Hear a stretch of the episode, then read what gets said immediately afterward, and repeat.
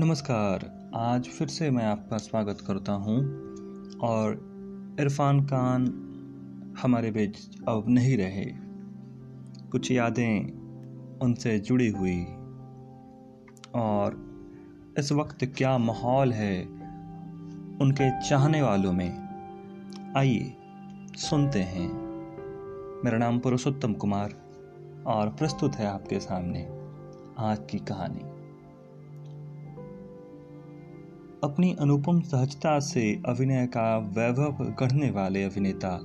इरफान की विदाई न केवल मनोरंजन उद्योग, बल्कि भारतीय समाज के लिए भी एक अपूर्णीय क्षति है। अभिगत शनिवार को ही जयपुर में उनकी माँ सईदा बेगम का निधन हुआ था, और बुधवार को इरफान भी हमारे बीच से चले गए। उनके जाने से फ़िल्मों की दुनिया में स्वाभाविक ही जो शोक की लहरें उठी हैं, वे कुछ दिनों तक उनके मुरीदों को खूब भिंगोएँगी। बहुत याद आएँगे इरफान और टीवी धारावाहिक, श्रीकांत व भारत एक खोज से शुरू हुआ उनका पेशेवर कला जीवन। इरफान अभिनय के प्रति जुनून वाले अभिनेता थे, इसलिए उनके शुरुआती काम को देखकर ही लगा कि वह कला दुनिया में दूर और ऊंचाई तक जाएँगे। प्रतिकूल पारिवारिक पृष्ठभूमि के बावजूद, जयपुर से एक हट के साथ निकले और नेशनल स्कूल ऑफ़ ड्रामा से प्रशिक्षित इरफान ने मनोरंजन की दुनिया में इतना लंबा सफ़र तय किया कि वह हमेशा एक मिसाल रहेंगे। अव्वल तो यह दूरदर्शन या छोटे पर्दे के लिए भी हमेशा गर्व की बात रहेगी कि उसने अपने शुरुआती दौर में एक ऐसे कलाकार को मौका दिया, जो आगे चलकर न केवल भारतीय सिनेमा, बल्कि वैश्विक सिनेमा का एक चमकदार चेहरा बना। भारतीय सिनेमा की दुनिया में इरफान जैसे उर्वर अभिनेता को परखने और उनसे सीखने की ज़रूरत हमेशा रहेगी। बेशक इरफान की सबसे बड़ी पूंजी उनकी आँखें रहीं।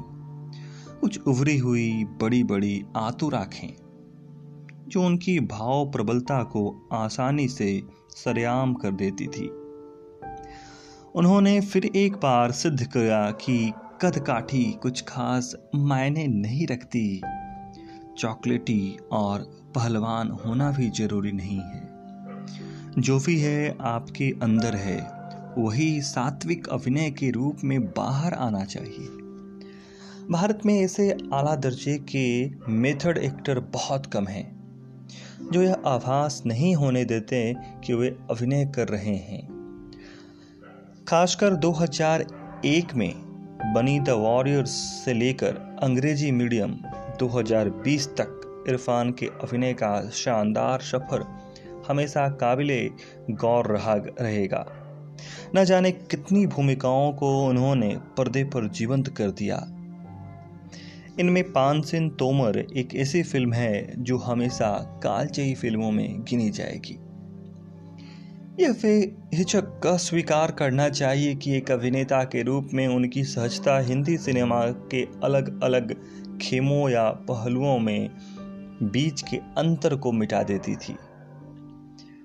हिंसा का प्रदर्शन हो या प्रेम का, अमीरी का प्रदर्शन हो या गरीबी का, क्रोध में उतना हो या हास्य में इरफान हर ऐसा दौर आ चुका था, जब वह किसी भी तरह से के सिनेमा में नज़रअंदाज नहीं किए जा सकते थे।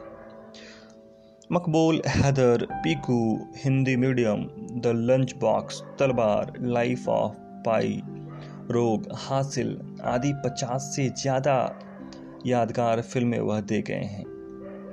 अभिनय के लिए चार से ज़्यादा फ़िल्म फेयर अवार्ड्स और एक राष्ट्रीय पुरस्कार वह जीत चुके थे। यह उनके जाने की उम्र नहीं थी। भारत ने एक सच्चा नागरिक खोया है। सांप्रदायिक नफरत के विरुद्ध हमेशा बुलंद रहने वाली उनकी यादगार भोली आवाज़ गूंजती रहनी चाहिए। भारतीय सिनेमा ने अपना सबसे हरफन मौला आम आदमी खो दिया है। धन्यवाद।